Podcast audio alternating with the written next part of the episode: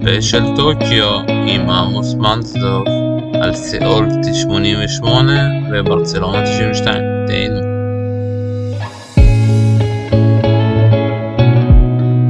שלום שלום וברוכים הבאים לפודקאסטייה הבית הישראלי לפודקאסטים מכל מיני סוגים. אתם היום בעולים לרשת ואני שמח לפתוח את הפרויקט החדש שלנו הדרך לטוקיו שבו אנחנו ננסה ככה להגיע לכל אולימפיאדה ולתת לכם איזשהו עין ככה מצד איזשהו שחקן ישראלי או שחקן אחר שהיה שם או איזשהו סיפור על בדיוק על האולימפיאדה הזאתי ואנחנו ככה כמובן מתחילים ככה עם 88 אה, ואיתי ככה לאורך הפרקים הראשונים אה, מי שיופיע זה הולך להיות רון וולכמן. אה, מה קורה רון? בסדר גמור שלום, שלום לכל המאזינים, שמח להיות פה.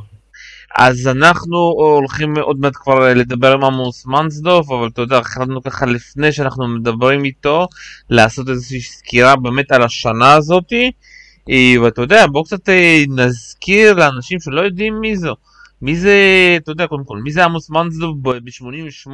אז קודם כל, מי זה עמוס מנסדוף? למי שלא מכיר, למאזנים הצעירים שלנו, אז עמוס מנסדוף הוא גדול שחקני ישראל ביחידים בכל הזמנים, בלי שום ספק. בשיאו הגיע למקום 18 בעולם, התחיל את הקריירה כאלוף אסיה לנוער ב-1983, הגיע לרבע גמר אליפות ארצות הברית לנוער, תוך כדי השירות הצבאי שלו, אגב, שירת שירות צבאי מלא. הגיע גם לסיבוב רביעי, ווימבלדון וארצות הברית, הגיע לרבע גמר באוסטרליה, סך הכל סיים את הקריירה עם 16 גמרי ATP ו-6 זכיות, כולל זכייה שהייתי אומר סנסציונית במה שנקרא אז טורניר ברסי, היום זה ידוע יותר כמאסטרס פריז, לא מדמיין היום שחקן ישראלי שהולך ולוקח מאסטרס, אבל מנסדורף עשה את זה. סך הכל שנת 88 הייתה השנה אחת הטובות בקריירה של מנסדורף, לצד הזכייה בברסי הוא גם זכה בעוד טורניר באוקלנד, עוד לפני זה, בשנת 87, אה, הוביל את ישראל לרבע גמר גביע דייוויס עם ניצחון ענק, בלתי נשכח, אני זוכר את זה עד היום, על צ'כיה, בצ'כיה, אה, כאשר ברבע גמר הפסדנו להודו שהגיע לגמר. סך הכל זה היה, זה, אני זוכר, המשחק הראשון של ישראל אי פעם בבית העליון של הדייוויס. הצ'כים אז היו קבוצה עדיפה עלינו בהמון, אה, מירוסלב מצ'יר, שעוד נדבר עליו יותר מאוחר, דורג אז 6 בעולם, קארל נובצ'ק דורג 31 בעולם, היה להם עוד שחקן, שרייבר, שדורג 40. אה, סך הכל המפגש הזה אה, הוכרע בסופו של דבר בניצחון ענק של עמוס מנזדרף על נובצ'ק, אבל סך הכל הניצחון הכי מרשים נרשם כבר בהתחלה כשעמוס ניצח את מירוסלב מצ'יר, שוב, מקום 6 בעולם, עמוס אז היה בן 21, דורג 30 בעולם. אה, מצ'יר הגיע למפגש הזה עם מומנטום מאוד מאוד חזק, אחרי שהוא הביס את לנדל בגמר טורניר קיביסקיין, שהיה אז טורניר אה, ברמה של מאסטרס. אה, ומנסדורף בצ'כיה מול קהל עוין, אז התקופה עוד של הקומוניזם, פשוט הלך, ניצח אותו, והעלה אותנו לרבע הגמר. מעשית זה גם הייתה התחלה אמיתית של המסורת שלנו, של הצלחות בדייוויס. אה, סך הכל בשנים, בקריירה שלו, 88, 93, 4, מנסדורף היה שחקן לגיטימי בכל הטורנירים, אה, הצליח לנצח כמעט את כל שחקני הטופ 10 של התקופה הזאת, יש לו ניצחון על אנדרה אגסי בממפיס ב-93, יש לו ניצחון על ג'ימי קונורס בטורניר תל אביב ב-87, את בוריס בקר הוא ניצח פעמיים, גם באורלנדו ב-88, גם בסינסינטי ב-94, ניצח את קורייר ב-93 באוסקה, מול פטר קורדה הצ'כי, יש לו בכלל מאזן חיובי, עם שלושה ניצחונות. ברד גילברט, שנחשב אז הטניסאי היהודי הכי טוב בעולם, לעמוס יש מולו חמישה ניצחונות, מאזן שקול, כולל שני ניצחונות בגמרים בתל אביב וברסי. ניצח את מיכאל שטיך, אלוף ומבלדון לשעבר, בפילדלפיה ב-92. ניצח את מייקל צ'אנג, שהוא עד היום השחקן הכי צעיר אי פעם שזכה בסלאם בפריז ב-89, מול סרג'י ברוגר הספרדי המצוין, אמנם על חמר, יש לו מאזן של 2-0, עם שני ניצחונות בסלאמים, איווניסביץ', איווניסביץ', שחקן שהגיע לארבעה גמרי אה, ווימבלדון וזכה פעם אחת, עמוס ניצח אותו בווימבלדון ב-88, מול תומאס מוסטר, שחקן החמר המפורסם, אה, מאזן שקול, 3-3, סך הכל באמת שחקן uh, מדהים, ייצג אותנו עשר שנים בדייוויס, רשם 22 ניצחונות, כאשר uh, על השם שלו uh, רשומים חלק שלנו, כמו הניצחונות על שווייץ ועל צ'כיה. אם נחשוב רק על 88, מה, מה הוא עשה באותה שנה, הייתה לו שנה לא רעה, הוא דורג 10 באוסטרליה, הוא דורג 15 בווימבלדון, גם ניצח שם את איווניסביץ'. אה, בארצות הברית היה לו מזל לא טוב, הוא הגיע מול לנדל בסיבוב הראשון, נוצח בחמש מערכות קשות. באינדיאן וולס דורג מקום 11, שם הוא ניצח גם את צ'אנג. אה, דורג 10 בקנדה, דורג 17 בקי ביסקיין והגיע לסיבוב הרביעי מול קונורס. אה, סך הכל אם נסכם את הקריירה המאוד מאוד עשירה שלו, אז הייתי אומר ששלושת ההישגים הגדולים שלו זה אחד רבע הגמר באוסטרליה, דבר שני זה הזכייה בטורניר אה, פריז, ושלוש כמובן הניצחון ההירואי על צ'כיה בגביע דוויס. אז זה, זה לגבי מנסדורף.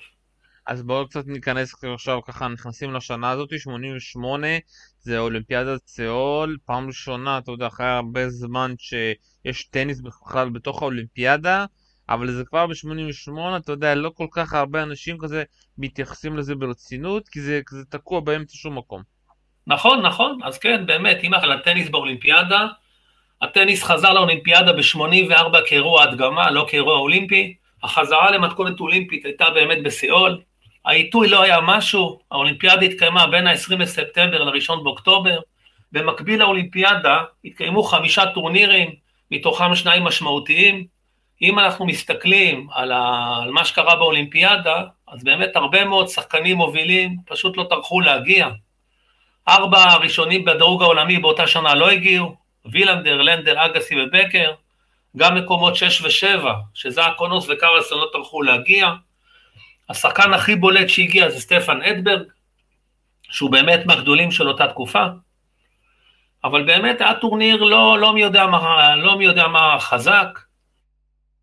שחקנים אה, כן שהיו שם, אז כמו שאמרתי, קודם כל סטפן אדברג, סטפן אדברג לא זכה בסוף, לקח את הארד גם ביחידים וגם בזוגות, אבל סטפן אדברג זה לא רק המאמן לשעבר של פדרר, זה שחקן שהתפרסם מאוד, להיות שחקן מאוד מאוד התקפי, שחקן דשא מצטיין, סך הכל הגיע לכל סוגי הגמר של הסלאם, היה ב-11 גמרים בקריירה שלו בסלאם, לקח שישה סלאמים, למעשה חוץ מהרולנד גארוס הוא זכה בכולם, כל אחד פעמיים.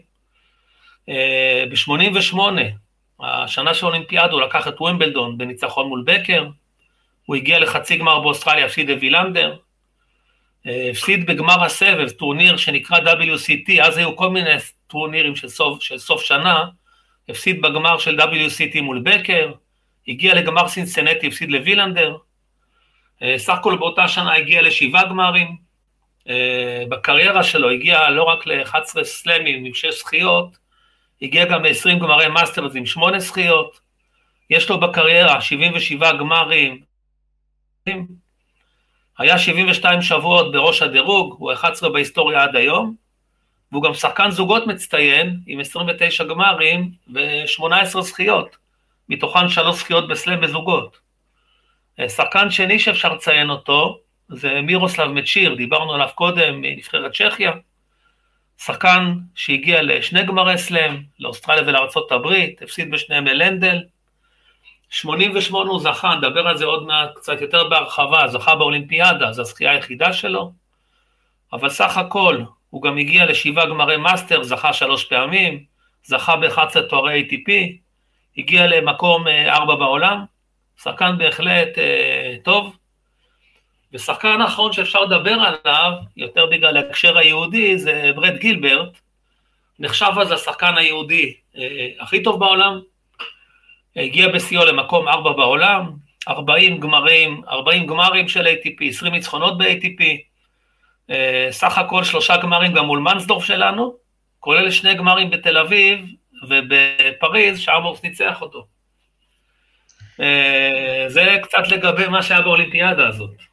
אז זהו, ולפני שאנחנו ניכנס גם בסופו של דבר עם הזכייה של מצ'יר, בואו קצת נדבר, אתה יודע, על הישראלים. אה, גם עמוס היה כן. פה, גם גלעד בלום היה פה והפסיד אה, לבייטס הבריטי 9-7 בחמישית, גם שחר פרקיס היה. בלום היו בזוגות, סך הכל באמת זה האולימפיאדה עם הכי הרבה ייצוג שלנו בטניס, שלוש, שלושה שחקנים ביחידים לגברים, אנסדורף, פרקיס ובלום, אילנה ברגר ייצגה אותנו ביחידות, מנסור ובלום ייצגו אותנו בזוגות גברים, הגיעו לסיבוב השני, אז באמת היה ייצוג לא רע. אה, אז כמו שאמרת, פרקיס הפסיד אה, בסיבוב הראשון. אה, גם בלום, פרקיס הפסיד אגב שחקן בשם פרן ארגנטיני, לא שחקן מי יודע מה. בלום נתן קרב קשה מאוד לשחקן לגיטימי, ג'רמי בייטס האנגלי, הפסיד במערכה חמישית. עמוס מנסדורף כמובן היה השחקן המצטיין שלנו, היה לנו הרבה מאוד. ניצח בסיבוב הראשון שחקן קוריאני, שלוש מערכות חלקות.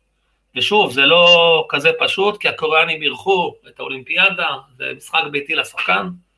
סיבוב שני ניצח שחקן מניו זילנד בארבע מערכות, ובסיבוב השלישי היה לו ביש מזל, קיבל את טים מאיות, שחקן אה, מגרשים קשים מצטיין, אמריקאי, הפסיד לו בשלוש מערכות, כאשר מאיות בסופו של דבר אה, לקח את מדליית הכסף.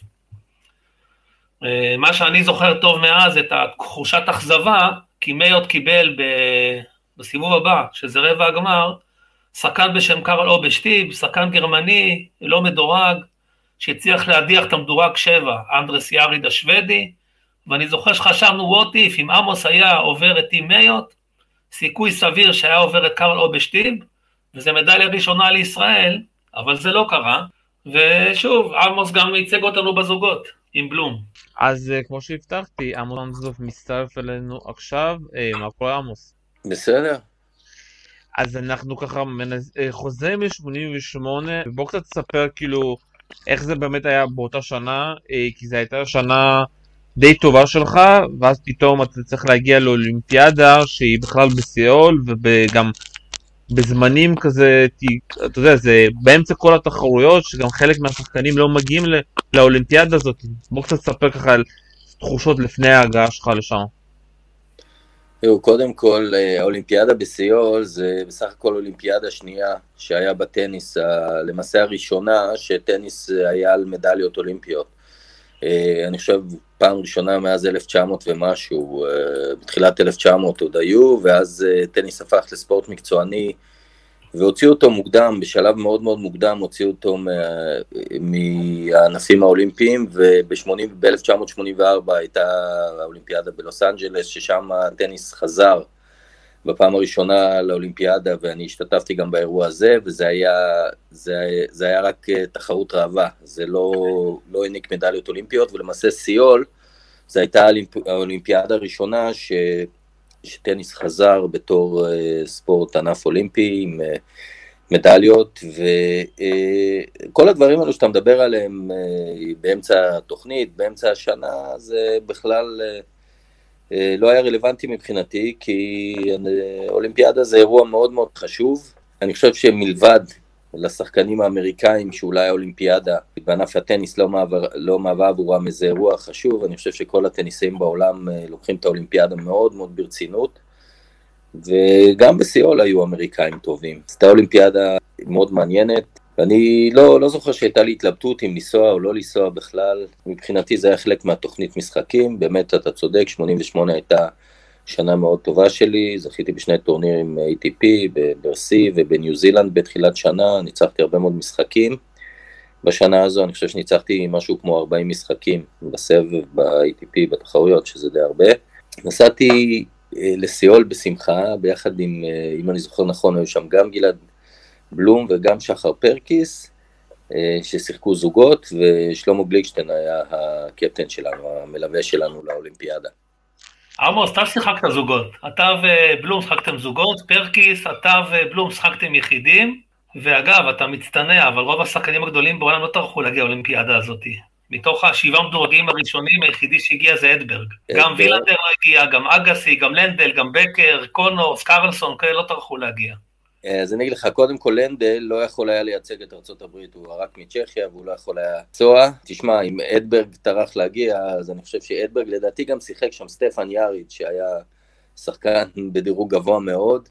כן, גם מירוסלב מצ'יר שיחק, גם ברד גילברט שיחק, היו שחקנים טובים. היו שחקנים טובים, אז זה מה שאמרתי, אמריקאים אה, הבכירים, הרבה פעמים אה, האולימפיאדה היא פחות מדברת אליהם והם לא יעשו את המאמץ. אבל אה, בהחלט אני זוכר שהיו שם שחקנים טובים. בוא קצת נדבר, אתה יודע, לפני, אתה יודע, מגיעים אולימפיאדה ראשונה שמגיעים אה, טניס כביכול, אתה יכול לקבל מדליות, אה, ואתם הרבה שם, אתה יודע, זו האולימפיאדה היחידה שיש לנו כל כך הרבה טניסאים כאילו ישראלים. אה, בואו קצת תספר, אתה יודע, את החוויות, איך, אתה יודע, הגעה, איך התנאים היו, אה, קצת דברים מאחורי הקלעים. קודם כל, אולימפיאדה זה אירוע מאוד מאוד מאוד גדול, זה מגה אירוע, אני חושב, אירוע הספורט הכי גדול בעולם, וספורטאים הולכים, אתה הולך שם לאיבוד, למעשה נמצאים שם ספורטאים הכי טובים בכל הענפים מכל העולם. זה אירוע המוני, אירוע לוגיסטי מאוד מאוד מורכב, אז הכל מאוד מסורבל, שאתה מגיע עד שמקבלים את הקרדיטציה, עד שמציבים אתכם בחדרים. אנחנו היינו, הם בנו שם כפר אולימפי שלם בסיול, שהם התכוונו, לאחר מכן הם הפכו אותו לדיר, לדירות מגורים, אז המשלחת הישראלית הייתה ממוקמת בבניין מסוים, בערך בשתי קומות או שלוש קומות, אם אני זוכר נכון, אתם צריכים לתאר לעצמכם שאחרי אולימפיאדת מינכן כל אה, משלחת ישראלית לאולימפיאדה מובטחת ברמות הכי גבוהות שיש. אז כמובן שהיינו מבודדים ברמה מסוימת, בתוך מבנה, אם אני זוכר, שתיים או שלוש קומות, כולם מפוזרים במין דירות קטנות כאלו, דירות סטודיו כאלו, אני הייתי עם, אה, נדמה לי שעם גלעד בלום הייתי איתו בחדר, לא זוכר כל כך, אתה יודע, זה, זה קצת מצחיק שאני לא זוכר את זה בפרטים, אבל אה, היינו, היה תנאים אה, בסדר גמור, התנאים היו בסדר גמור, היו שם אה, חדרי אוכל, כמה חדרי אוכל מאוד מאוד גדולים, שאתה בא וזה משהו כמו בופה כזה, ואתה, יש לך הרבה מאוד סוגי אוכל, אתה יכול לבחור אבל צריך לזכור שהכפר האולימפי הוא גדול מאוד. אז uh, דבר ראשון שאתה מגיע, אנחנו הגענו באופן יחסית די מאוחר, יש uh, ספורטאים שמגיעים לשם כבר עשרה ימים, uh, יש כאלו שממש מקדימים להגיע כדי להתרגל לתנאים, ופתאום אתה רואה אנשים כולם מסתובבים על אופניים. אז אחד הדברים הראשונים שעשינו זה לקנות אופניים כדי שנוכל להסתובב בכפר האולימפי, שלא יהיה מעייף מדי, אז קנינו אופניים והסתובבנו.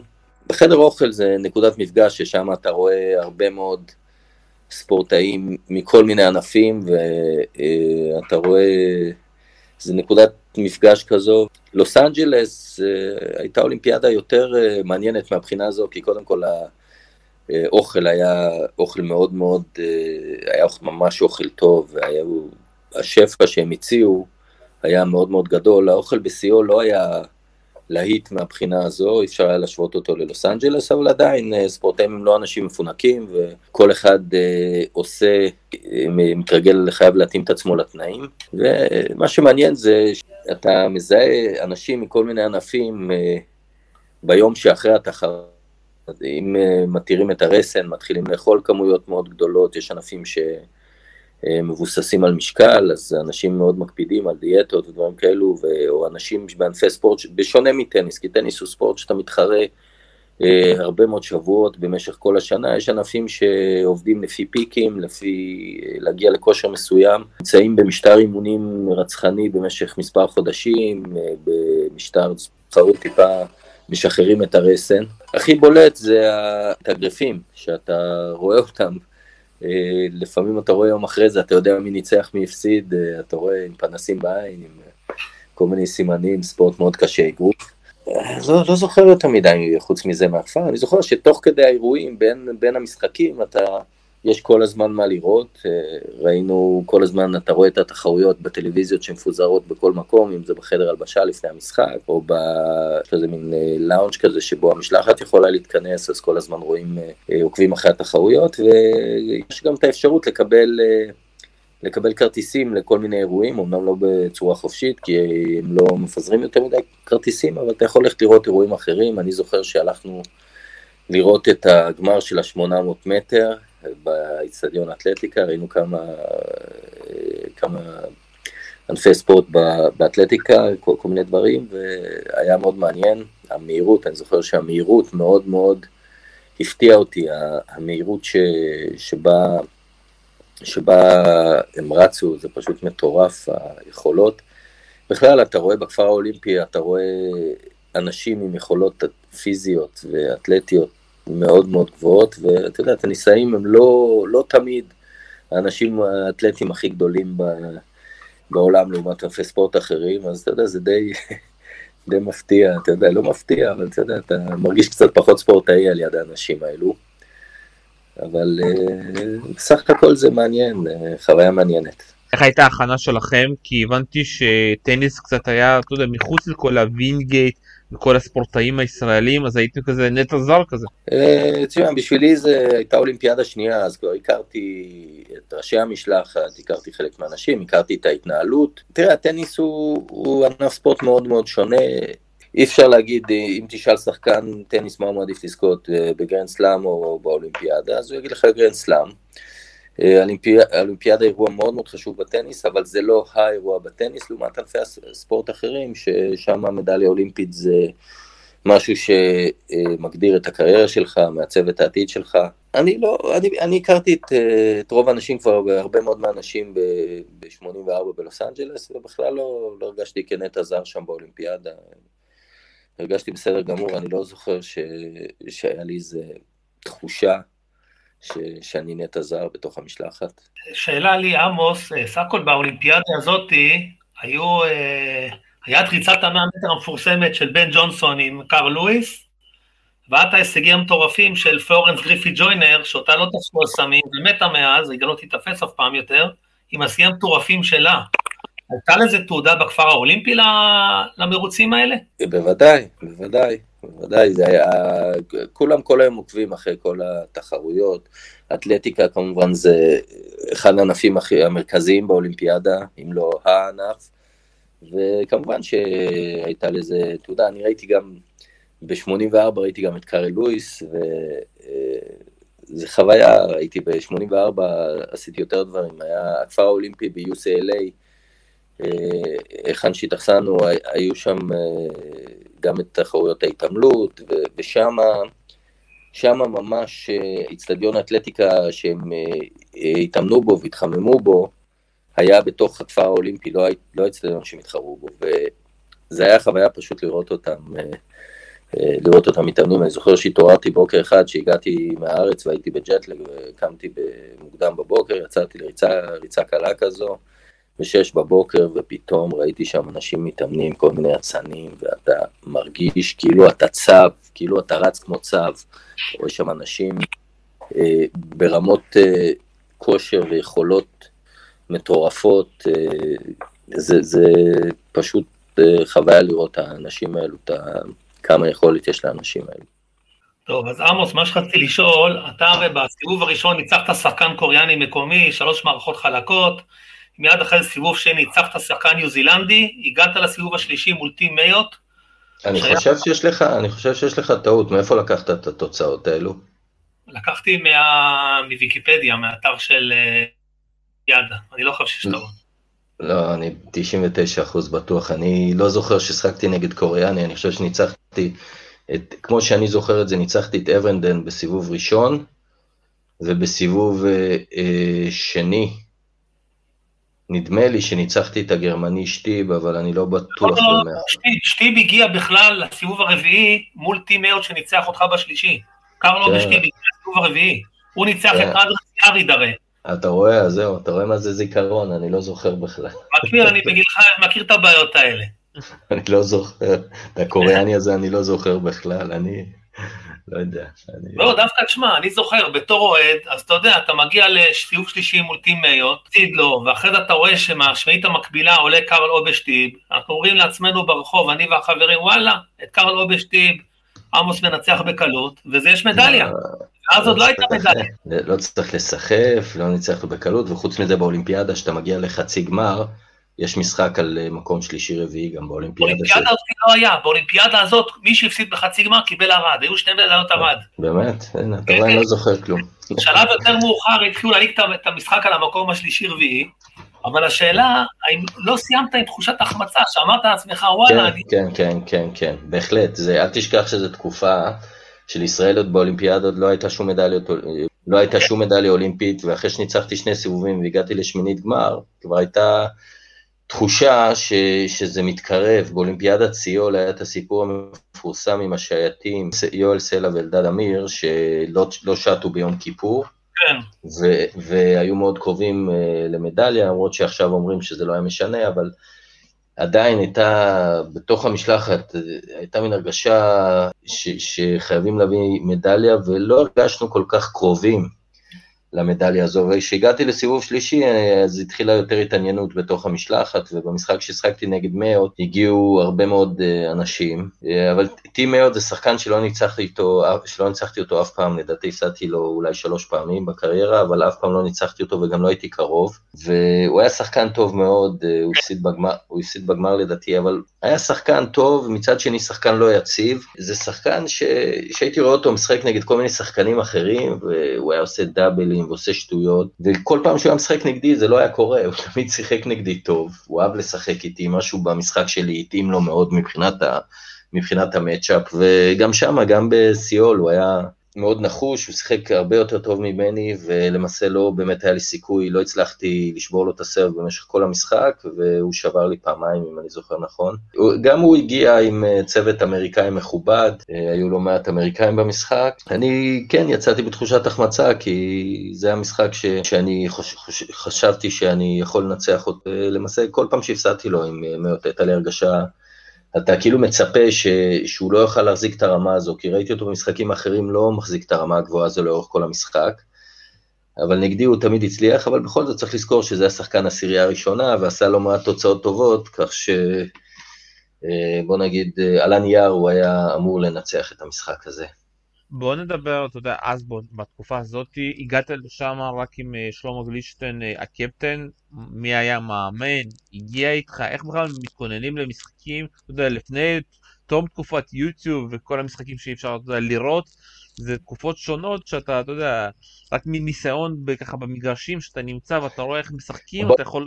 בוא, בוא, בוא אני אתן לכם טיפ קטן, שחקנים לא, ברמות האלו, ברמות הגבוהות, הם לא עושים שיעורי בית מיוטיוב, שחקנים, המאמנים שלהם עושים סקאוטינג אה, במהלך משחקים, נכון שהיום אתה יכול למצוא הרבה חומר ב- ביוטיוב, אבל אה, ברמות הגבוהות אה, המאמנים מכירים את השחקנים לא מהיוטיוב, אלא מזה שהם רואים אותם בתחרויות כל הזמן, אה, רוב המאמנים היום יש להם או מחברת, זה אמצעי דיגיטלי שבו הם רושמים את ההתרשמויות שלהם לפני משחקים, אחרי משחקים, מה הם חושבים, מה עבד, מה עבד, ו- ולא רק שהם אה, רושמים את זה פעם אחת ונגמר, גם מעדכנים את זה כל הזמן, כי הסקאוטינג הוא מאוד דינמי, האנשים אה, משפרים את החולשות, אנשים אה, לומדים איפה, איך משחקים נגדם, שחקנים ומאמנים יושבים ביחד, מנתחים מה קרה במשחק, מה עושה נגדו היריב, איזה תוכנית משחק הוא בחר, ובייחוד היום שזה הגיע לרמה מאוד מאוד גבוהה של אנליזה, שיש אה, אנליסטים, יש אה, מספר אנשים שהם אנליסטים, שהמקצוע שלהם הם אנליסטים של טניס, וטניסאים נעזרים בהם, אם זה קרייג או'שנסי, הוא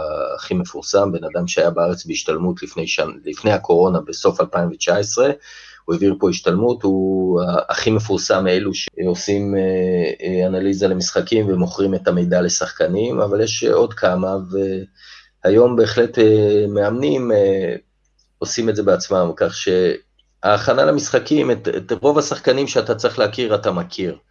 אין פה, אין פה איזה משהו, שחקנים, צריך לזכור שגם 88 זה תקופה שהטניס היה יותר דליל. היו שחקנים מאוד טובים בצמרת, אבל שחקנים בדירוגים יותר נמוכים של 200, 300 ו-400 בעולם, או 150 אפילו 180, רמה של שחקנים uh, היום של 150, 180 או 200. היו שחקנים מאוד טובים בצמרת, אבל אחרי זה הרמה לא הייתה כל כך גבוהה, אז, אז אם נתקלת במישהו שלא שמעת עליו בתקופה ההיא, אז גם רוב הסיכויים שהוא לא כזה שחקן טוב. פה ושם כמובן שיש הפתעות ויכולים לבוא לך אנשים שלא שמעת ויכולים להיות שחקנים מאוד טובים, אבל זה היה מאוד נדיר בתקופה הזו. אה, צריך לזכור שהטניס האסייתי בשנים האלו היה הרבה יותר חלש, גם מבחינת אה, גברים וגם מבחינת נשים. זה לא הטניס האסייתי שאנחנו מכירים אה, של היום.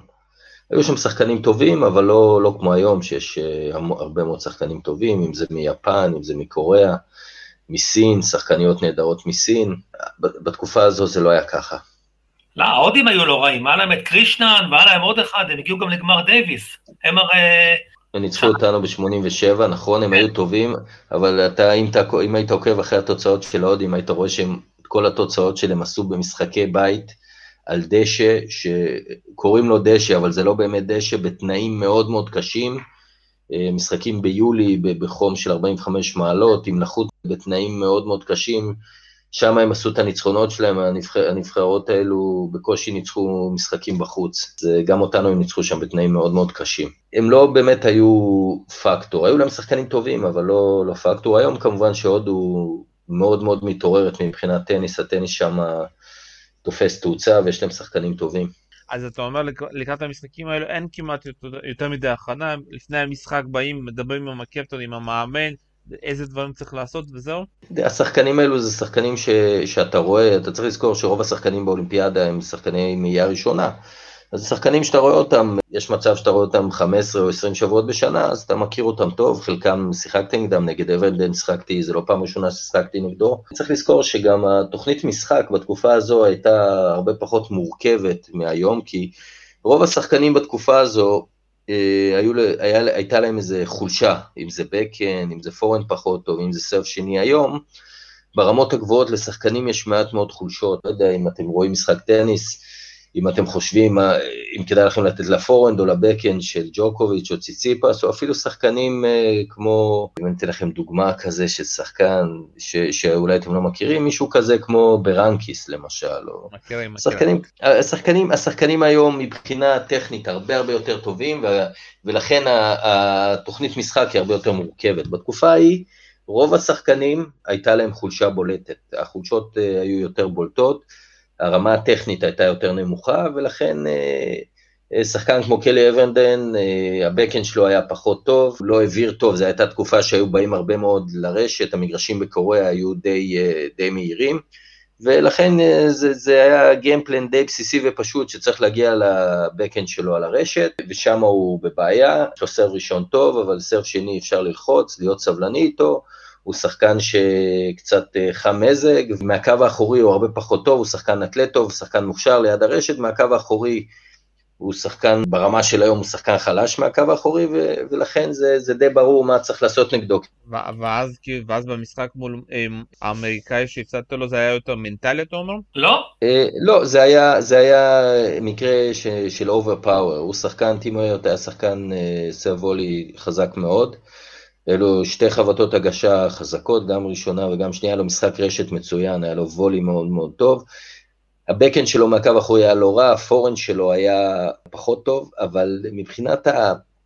איך ששיחקנו, לא הצלחתי להגיע לו לפורן, זה לא שחקן שנותן לך להישאר איתו מאחורה ו- ולשחק לו לפורנד או, או להריץ אותו מהקו האחורי, זה שחקן שכל הזמן מחפש להתקיף. אני אומר שנגדי הוא תמיד שיחק טוב, כי הכדור שלי הוא לא היה עם הרבה ספין, והמגרשים בקוריאה התאימו לו מאוד, הוא עובדה שהוא עלה לגמר, הכדור לא קפץ כל כך גבוה וזה מאוד נוח לו לאזור החביתה, החבטה שלו בערך בגובה המותן, יש לו slice מאוד טוב שנשאר נמוך, המגרשים התאימו לשחקנים שבאים פנימה. הוא הסתדר עם, ה, עם, עם חבטות ההגשה שלי, הוא הסתדר. אה, אני דווקא היה לי קל אה, יותר לשמור על חבטות ההגשה עם כדורים. שיחקנו עם כדור שאני לא יודע, אני לא ראיתי אותו כבר הרבה מאוד שנים, איזה תקופה שיחקו איתו גם באוסטרליה, כדור שנקרא נאסאו. וזה היה כדור די חדש, כדור קוריאני, כדור מקומי, כדור די חדש, שעוד לא היה, לא שיחקו איתו בשום טורניר אחר, אחרי זה התחילו לשחק איתו גם באוסטרליה, אבל היה כדור שאני לא אהבתי אותו, היה כדור שלא מגיב טוב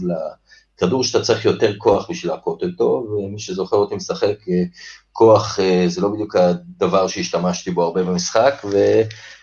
הסרף שלי פשוט היה פחות אפקטיבי, אומרים את זה באנגלית, you have the power to serve through the balls, זאת אומרת שלפעמים כשהכדורים יותר כבדים, יש שחקנים ש, שהעוצמה שלהם היא מאפשרת להם, הכוח, uh, בדרך כלל זה תלוי מאוד גם במידות פיזיות, זה מאפשר להם uh, פחות לאבד מהיכולת בסרב שהכדור יותר כבד, אבל אצלי זה לא היה ככה, היה לי מאוד משמעותי, הכדורים האלו הקשו עליי מבחינת הסרב, שם הוא פשוט ישב עליי יותר בגיים סרב, יותר מאשר אני הצלחתי לשבת עליו, אני לא זוכר בדיוק את האחוזים שלו, או דברים כאלו, אבל אני זוכר שהוא הכניס הרבה מאוד חבטות פתיחה ראשונות. היה לו גיימפן מאוד ברור, לא להישאר איתי מאחורה, כל הזמן ללחוץ אותי, וזה עבד לו טוב, הוא קרא את החבטות, כפי נראה שהוא עשה שיעורי בית טוב, לאן אני מכיר את חבטות ההגשה, והוא סגר את הרשת טוב, ולמעשה...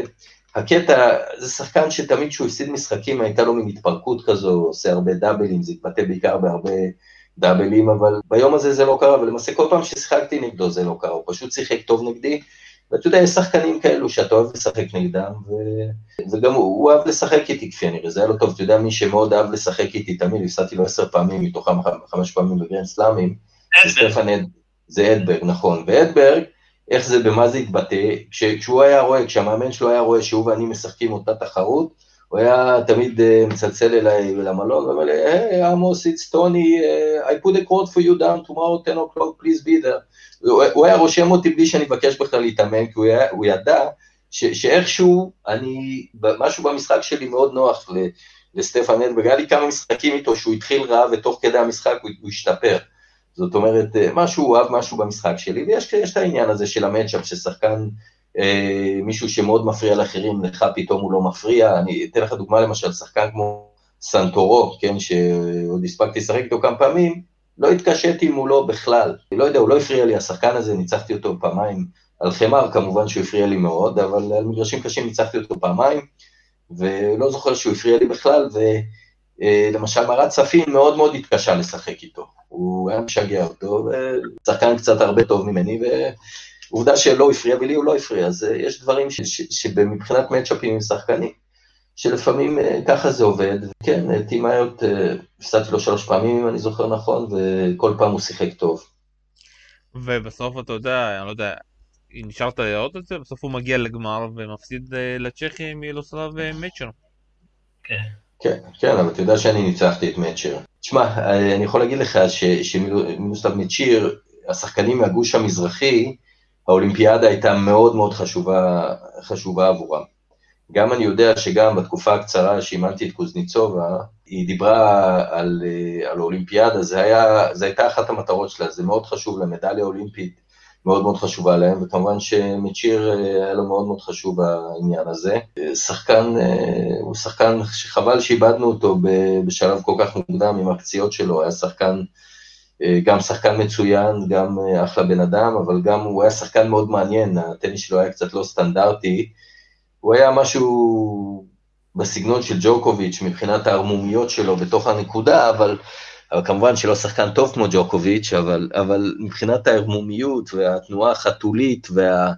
ואיך אה, שהוא מזיז את הכדור ואיך שהוא מוצא איך לפגוע בשחקן היריב מבחינת הנקודה, אז אה, היה מאוד כיף לראות אותו, היה שחקן מאוד מתוחכם, והנה אני אתן לך דוגמה עוד של מצ'אפ, לי למשל מצ'יר לא הפריע גם, לי הוא לא הפריע, ניצחתי אותו אה, ניצחתי אותו בגביע דייוויס בצ'כיה, ניצחתי אותו לדעתי בלונדון, היה פעם טורניר בלונדון, וניצחתי אותו גם במשחק ראווה בגמר ביפן, פעם היו משחקי ראווה גדולים על הרבה כסף, ניצחתי אותו ביפן, כך שאני לא זוכר שהפסדתי לו אף פעם, והוא, דף, והוא למשל דוגמה שהטניס שלו לא הפריע לי בכלל, ולעומת מאות שהטניס שלו מאוד הפריע לי, ועובדה שהוא ניצח את מאות, אז המצ'אפים בטניס הם uh, מוזרים, וכל פעם יכול להיות משהו אחר. אם אנחנו הולכים עכשיו קצת אה, לזוגות, אתה וגלעד בלום אה, ניצחתם בסיבוב הראשון אה, צמד אה, אירי, קייסי וקולינס, ואחרי זה הפסדתם לקריסטיאנס וטאוסון מדנמרק. מה אתה זוכר כן. משם? אני זוכר, הנה בוא אני אגיד לך מה אני זוכר, שחקנו נגד זוג שחקנים אירים לא מוכרים, אני לא יודע איך הם נכנסו, אני, אני לא יודע מה הייתה שיטת ההכנסה לאולימפיאדה, ומי לפי... נכנס, מי לא נכנס. לפי הוויקיפדיה כתוב פה שהם עלו מהמוקדמות, אני לא זוכר אם היו פה מוקדמות. כן, אז, אז לא, אז אני חושב שהיו מוקדמות אזוריות, לדעתי היו מוקדמות אזוריות, ולדעתי גם פרקיס עלה מהמוקדמות האזוריות. או פרקיס גילאד, מישהו עוד, כי ככה אחרת לא היה לנו שלושה שחקנים. זה שחקנים שלא הכרנו אותם, הנה, אתה מדבר על scouting, הנה זה שני, הגיעו פתאום שני שחקנים שאנחנו לא מכירים אותם ולא ראינו אותם אף פעם, והם שיחקו בהתחלה ממש ממש טוב, ואז בחילוף, והיה צמוד, אה, שיחקנו און סרב, כן, בלי שבירות, ואז בחילוף גלעד אמר להם, אה, מי אתם? אתם אה, מקנרו? מי אתם? אתם מקנרו ופלמינג? מי, מי, מי אתם? איך אתם משחקים? open your eyes, הוא אמר להם, שזה לא יפה, כן? הוא אמר להם open your eyes. זהו, הרג אותם גלעד, נגמר 7-5, או לא זוכר מה היה. אבל, אבל, אבל אני לא אשכח שהוא אמר להם את המשפט הזה, כי היינו מאוד מופתעים, כי הם שיחקו ממש טוב, ולא הכרנו אותם ולא שמענו אותם, ואתה יודע, כמו שאמרתי, זו תקופה ששחקנים בדירוגים הנמוכים לא היו באמת שחקנים טובים. זה די הפתיע וניצחנו אותם. שני הדנים הם היו שחקנים טובים. מייקל טאוסן הוא היה שחקן מאוד מאוד טוב, שחקן עם מצבי רוח, אה, up and down, אבל בהחלט שחקן אה, מוכשר, הוא דוד של השחקנית שהיום, שזאת שניצחה בתחרות במיתר, קלרה... קלרה טאוסן. כן, הוא הדוד שלה, הוא הדוד של קלרה טאוסן. וגם השחקן השני, קריסטיאן, קוראים לו, קריסטיאן מורטנסון, לא, לא מורטנסון, או מורטון קריסטיאנסן קראו לו, נכון? אם אני זוכר נכון. נכון, כי, נכון. כי יש גם, נכון, נכון. מורטון, לא, כי יש גם קריסטיאן מורטנסן, אבל הוא מורטון קריסטיאנסן. רגע, מורטון קריסטיאנסן או קריסטיאן מורטון? לא, אני כבר מתבלבל ביניהם, אבל uh, uh, הם היו שחקנים טובים, טאוסן בכלל, שחקן מאוד מאוד מוכשר, שלא הגיע להישגים שהיה ראוי להם מבחינת הרמה שלו בטניס. הוא לא היה מתחרה כזה טוב, אבל בהחלט היה שחקן מצוין, שניהם גבוהים מאוד, כמו ויקינגים דנים, שני שחקנים חזקים מאוד. ניצחו אותנו, שחקני זוגות טובים. אה, מי שמכיר אותי יודע שאני זוגות, למרות שהיו מספר משחקים ששיחקתי טוב, זה באיזשהו מקום, בשלב אה, אחרי מערכה, מערכה וחצי הייתי מתחיל להשתעמם בזוגות, איכשהו היה נאבד, נאבד לי הרצון או הריכוז, הייתי מאבד את הריכוז מזה שיש הרבה נקודות מתות, שאתה לא באמת אה, משחק. גם מבחינת הסיוע, הייתי משחק טוב מאוד, עושה את כל מה שצריך בצד שלי, אבל בכל הקטע שקשור לחטיפות, לעזרה, לסגור גם לחלק של היריב, שם הייתי קצת יותר חלש. בזוגות זה מאוד מאוד חשוב, הקטע הזה, לסגור את הכדור אמצע, לחטוף, כל הדברים האלו, הייתי פחות דינמי בזוגות, עסוק בשלי יותר מדי, באיזשהו שלב גם מאבד קצת עניין במשחק, הרבה פעמים קרה לי שגלעד ואני שחקנו ושחקתי מערכה, וחצי, מערכה וחצי טובה, אבל איכשהו לא באמת אה, הצלחתי אה, לשמור על הריכוז לאורך המשחק בזוגות. והיה לי גם שלב בקריירה בשנת 87, שעדיין הייתי די בתחילת הקריירה, שיחקתי טורניר בווינה, הגעתי לגמר, ישר, זו הייתה שנה שבה זכיתי ב-87, זכיתי בטורניר רמת השרון וטסתי ישר לווינה, והגעתי לגמר, ניצחתי את תומאס מוסטר בחצי הגמר, והטורניר שעד היום מתקיים בווינה, הטורניר שמתקיים בסתיו בווינה, והגעתי לגמר נגד שחקן שקראו לו ג'יי בי סוונסון, הוא היה שחקן עשירייה ראשונה שוודי, אבל הגעתי גם לחצי גמר זוגות, ושיחקתי לילה לפני, וסיימתי את המשחק ב-12 וחצי בלילה, אחרי שניצחתי את מוסטר בחצי גמר, הפסדנו במערכה שלישית, סיימתי ב-12 וחצי בלילה, ולמחרת הייתי צריך לשחק, אז עוד שיחקו טוב מחמש מערכות באולמות, הייתי צריך, הפסדתי במערכה חמישית בגמר לג'יי בי סוונסון, אבל אחרי זה שיחקתי מעט מאוד זוגות, כי תמיד באיזשהו מקום הרגשתי שזה פוגע לי במשחק היחידים, העדפתי להתרכז ביחידים ולא בזוגות. בסך הכל, בגמר זכו קן פלאץ' ורוברט סוגוסו, היו, עד כמה שאני זוכר, זוג אמריקאי חזק מאוד, גם עד כמה שאני זוכר דוגו ראשונים באולימפיאדה הזאתי. אתה יכול לספר לנו משהו עליהם? בוודאי, חברים. קן פלאק ורוברט סגוסו בתקופה ההיא היו אה, האחים בריין המוקדמים, בוא נקרא להם ככה. הם היו זוג מאוד מאוד דומיננטי. היו גם שחקני יחידים לא רעים, קן פלאק הגיע לאיזה 60-70 בעולם, ורוברט סגוסו היה שחקן ממש טוב ביחידים, אבל באיזשהו שלב העדיפו להתמקד בזוגות, עשו קריירת זוגות נהדרת, זכו, לא זוכר בכמה, אבל בלא מעט גרנד סלאמים. ארבע, לקחו ארבע את הגרנד סלאמים. רק ארבעה גרנד סלאמים? הייתי כן, בטוח שיותר. פעמיים, פעם אחת את ה French Open ופעם אחת ה-US Open, אם אני זוכר נכון. את מי הם ניצחו בגמר? ניצחו את יאניק נועה ואנרי לקונט בגמר, נכון? היה, אני זוכר גם כן איזה גמר כזה, לא, לא זוכר ממש, אתה יודע, פחות עניין אותי הם.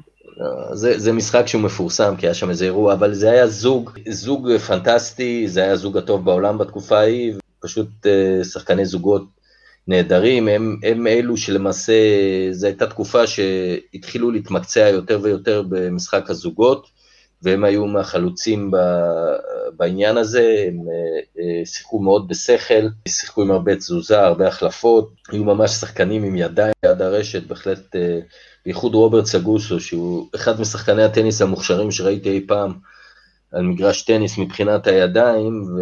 אבל מבחינת הרגליים לא כל כך אוהב לרוץ. אבל בהחלט שחקן מצוין, הוא התחתן עם מישהי שהייתה שחקנית מאוד טובה, קרלינג בסט, נשואים באושר עד היום, ושותפים לדעתי ב, אה, במקום, או בעלי הנכס שבו נמצאת האקדמיה של קריס אברט בבוקה רטון בפלורידה. זוג מצוין, אין מה להגיד, אחד הזוגות הטובים, בתקופה שאני שיחקתי אולי הזוג הטוב ביותר. וככה כשאנחנו מסכמים את האולימפיאדה הזאת, בסוף מסכמים אותה עם טעם של אכזבה. כן, אני חושב שהייתי יכול לעשות יותר באולימפיאדה הזו. נכון שהיו מקומות אחרים בדרו שהיו אולי פתוחים יותר ומתאימים לי ואולי שם יכולתי לעשות יותר, אבל זה מה שקיבלתי, ובהחלט זו אולימפיאדה שלגביה אני מרגיש החמצה, כי הייתי בכושר טוב אז, אה, זו הייתה הזדמנות, ולא הגענו ל... אתה יודע, אני מאוד מאוד רציתי להשיג מדליה, כן? זה, זה משהו ש, שאנחנו, אתה יודע, זה משהו שרציתי, זה, הייתי מאוד שמח אם הייתה לי מדליה אולימפית היום. ובוא נדבר על, הולכים קדימה, על 92, כי הבנו שהיה שם סיפור דרמה מטורפת, כי קודם כל הגעת לשם, אתה וגלעד, בלי שום מאמן.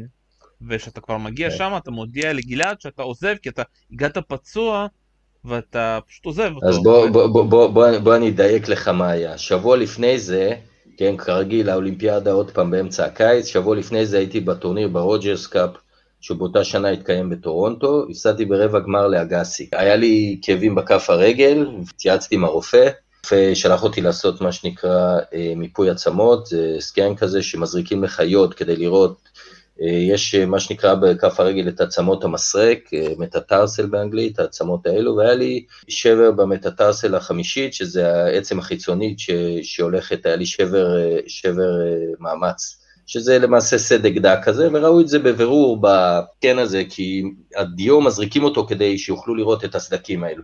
צלצלתי לשלמה גליקשטיין ואמרתי לו, תשמע שלמה, אני לא יכול לשחק, יש לי את הדבר הזה, ואני לא אוכל לשחק, כי אני, אין לי טעם לבוא לאולימפיאדה, אני פשוט לא אוכל להשתתף. אמר לי, לא, לא, תיסע, תיסע, תיסע, ובאיזשהו מקום הכריחו אותי לנסוע לאולימפיאדה הזו, למרות שידעתי שאני לא יכול לשחק.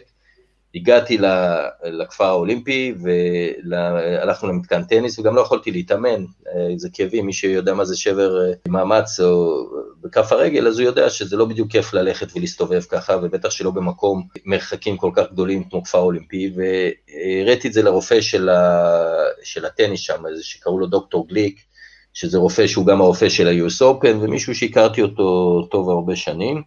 והראיתי לו את זה, אומר לי, אומר לי, עמוס, you will not be able to play. וזה נכון, אני ידעתי את זה, ולמעשה זו הייתה נסיעה שהיא מיותרת מבחינתי, כי לא יכולתי להשתתף, וידעתי את זה עוד לפני שנסעתי, אתה יודע, לא הייתי, ולכן גם, אתה יודע, לא, לא היה לי מה, מה לעשות שם, ונסעתי, הייתי, באתי, ואותי חזרתי, זה, זה הכל, זה לא, זה, הייתה, זה היה מיותר מבחינתי לחלוטין, בייחוד שגם התנאים שם היו קשים מאוד, חדרים לא ממוזגים בברצלונה באוגוסט, זה פשוט סיוט היה, לא יכולנו לישון, גלעד ואני היינו בג'טלג, שנינו באנו מארצות הברית, לא יכולנו לישון כל הלילה, ועוד שאין מזגן היינו ערים, ואני עוד סבלתי מהכאבים ברגל, זה היה, אה, לא היה כיף גדול לאולימפיאדה הזו, למרות שמבחינת האירועי ספורט שהיו שם, היו, היו סיפורים מאוד מאוד מעניינים, אני לא יודע מה גלעד סיפר לכם, אבל דווקא שם היה, מבחינת ה mingling עם ספורטאי על, אה, היה שם mingling רציני מאוד, ואני לא יודע, הוא סיפר לכם עם אה, איווניסביץ' ועם אה, טוני קוקוץ', או שהוא לא סיפר לכם? הוא סיפר לנו שהוא הסתובב איתם בעיקר, מה אתה יכול לספר עלינו? אבל מה הם עשו, הוא לא סיפר לך? לא. טוב, אז אני לא יודע, אם גלעד לא סיפר אז אה, נשאיר את זה, אבל הם, הם התנהגו קצת כמו, בצורה קצת ילדותית, אבל מבדחת, משעשעת. חבר'ה עם שמחת חיים, החבר'ה האלו, שמה מאוד זכור לי שמה, באולימפיאדה הזו יצא לנו לראות את הנבחרות של המתעמלות באוכל, והם פשוט uh, הגיעו כש, כשמסביבם שמירה לא נתנו להם לאכול, זה היה, זה היה, זה מה שאני זוכר מאז ש, שדי, שראיתי אותם באות, ומסביבם אנשים, והם, uh, הכל בופה, כולם אוכלים שם, uh, זה, והם הקפידו מאוד שהם לא, לא יאכלו. אבל זה מבחינתי באמת אולימפיאדה שלא הייתי צריך לנסוע, ידעתי את זה מראש, חבל, חבל שכפו עליי לנסוע לשם. מה זאת אומרת אבל כפו? פשוט כי עכשיו גם שגילת סיפר לנו, הוא, היו שם יותר מדי דברים כאילו, עכשיו כאילו שאנחנו מדברים על זה, זה אולימפיאדה, אתה יודע, לא מגיעים פצועים או מכריחים כאילו, גלעד מספר שהוא הגיע אז... בלי מאמן, הרבה התנהלות נכון. די מוזרה, מה, מה קרה שם? ולמה הוא לא הגיע עם מאמן, הוא סיפר לך או לא? הוא אמר שפתאום מודיעים לו שאין מאמן ואף אחד לא מגיע וזהו. לא, לא, גליקסון עם הבעיה של השמש. אה, נכון. עם האור. כן, אה, היה אמור להיות מאמן והמאמן לא הגיע, ואני חושב שבגלל זה הכריחו אותי לנסוע שגלעד לא יהיה לבד. זה, זה, זה פחות או יותר מה שקרה. אני, אני הודעתי להם שאני לא יכול לנסוע, ובגלל שרצו שגלעד לא יהיה לבד, אז שלחו אותי לשם. אה, אין ספק שזה לא היה התנהלות אה, אידיאלית, גם מבחינת ההכנה, אתה יודע שזה היה אולימפיאדת חמר. תקועה באמצע העונה של המגרשים הקשים עבורנו, אה, אתה יודע שאני, בעונה הזו, אני, אני למעשה שיחקתי, הסבב היה בנוי קצת אחרת, והיו תחרויות במזרח הרחוק, עד אה, שבועיים לפני הרולנד גרוס, שתמיד שיחקתי איתם, היו שתי תחרויות גדולות ביפן, אז תמיד שיחקתי ביפן, והיו עוד תחרויות או בהונג קונג, או בסינגפור, או בעוד כל מיני מקומות, ואני למעשה הגעתי לעונה של החמר תמיד מאוד מאוד מאוחר, סיימתי אותה ישר אחרי רולנד גרוס, זאת אומרת שבמקסימום הייתי משחק שלושה שבועות על חמר בשנה, לא העדפתי לא לשחק, אה, היו שנים כמובן שבמסגרת המחויבות של שחקני החמישים ראשונים לשחק את התשע תחרויות הגדולות, הייתי צריך לשחק גם את רומא וגם את המבורג בזמנו, ושיחקתי אותם, אבל נמנעתי מלשחק על חמר, וכמובן שבקיץ, מיד מהעונה שמסתיימת אחרי, עונת הדשא שמסתיימת אחרי ווימבלדון, תמיד שיחקתי בארצות הברית על מגרשים קשים, ולא בתחרויות שהיו באירופה, שיחקתי פעם אחת בקיצבי ופעם אחת באקשטד, אבל זה לא התחרויות שהעדפתי לשחק בהן, ולכן אה, האולימפיאדה הזו מבחינת... למה אני מרגיש החמצה בסיול? כי בסיול התנאים הם uh, היו תנאים שהם טובים לי, ותנאים שאני יודע לשחק בהם טוב. באולימפיאדת ברצלונה זה כבר סיפור אחר, זה מגרשי חמר בברצלונה, זה לא, לא בדיוק המשטח ש, שנועד להישגים של טניסאים ישראלים, אבל uh, זה, בכל זאת להיות שם זה, זה הייתה חוויה, להיות שם, לראות את החבר'ה, לראות uh, אולימפיאדה זה תמיד חוויה, זה אירוע מטורף, וכמובן שמה שהיה מאוד משמח ב, באולימפיאדה הזו זה שתי המדליות הראשונות של יעל ארד ושל uh, אורן סמדג'ה, שלמעשה הרימו את הנבחרת וגרמו לכולם להרגיש uh, גאווה. ואתה כבר לא היית שם, אתה ברחת משם לפני אני לא ברחתי, אני לא ברחתי, אני חזרתי, אבל עוד הספקתי, הספקתי, לדעתי את המדליה של יעל עוד הספקתי. אה, עוד הספקתי. אם אני, אני, אם אני זוכר, תשמע, את, אתם מתקילים אותי פה, החיים שלי כל כך עמוסים בהווה, שהכל אצלי נמצא במקום מאוד מאוד אה, רחוק, ואני לא באמת זוכר את הפרטים כל כך טוב.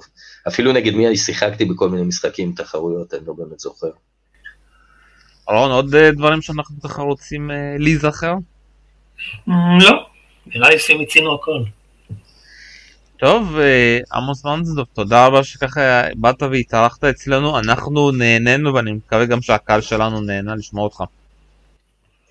תודה לכם, שיהיה בהצלחה באולימפיאדות הבאות, שיהיה לנו נציגים ונצליח. תודה רבה שהזנת לנו, כאן היה שם סיימנו ואיתי רון וולכמן, ביי ביי.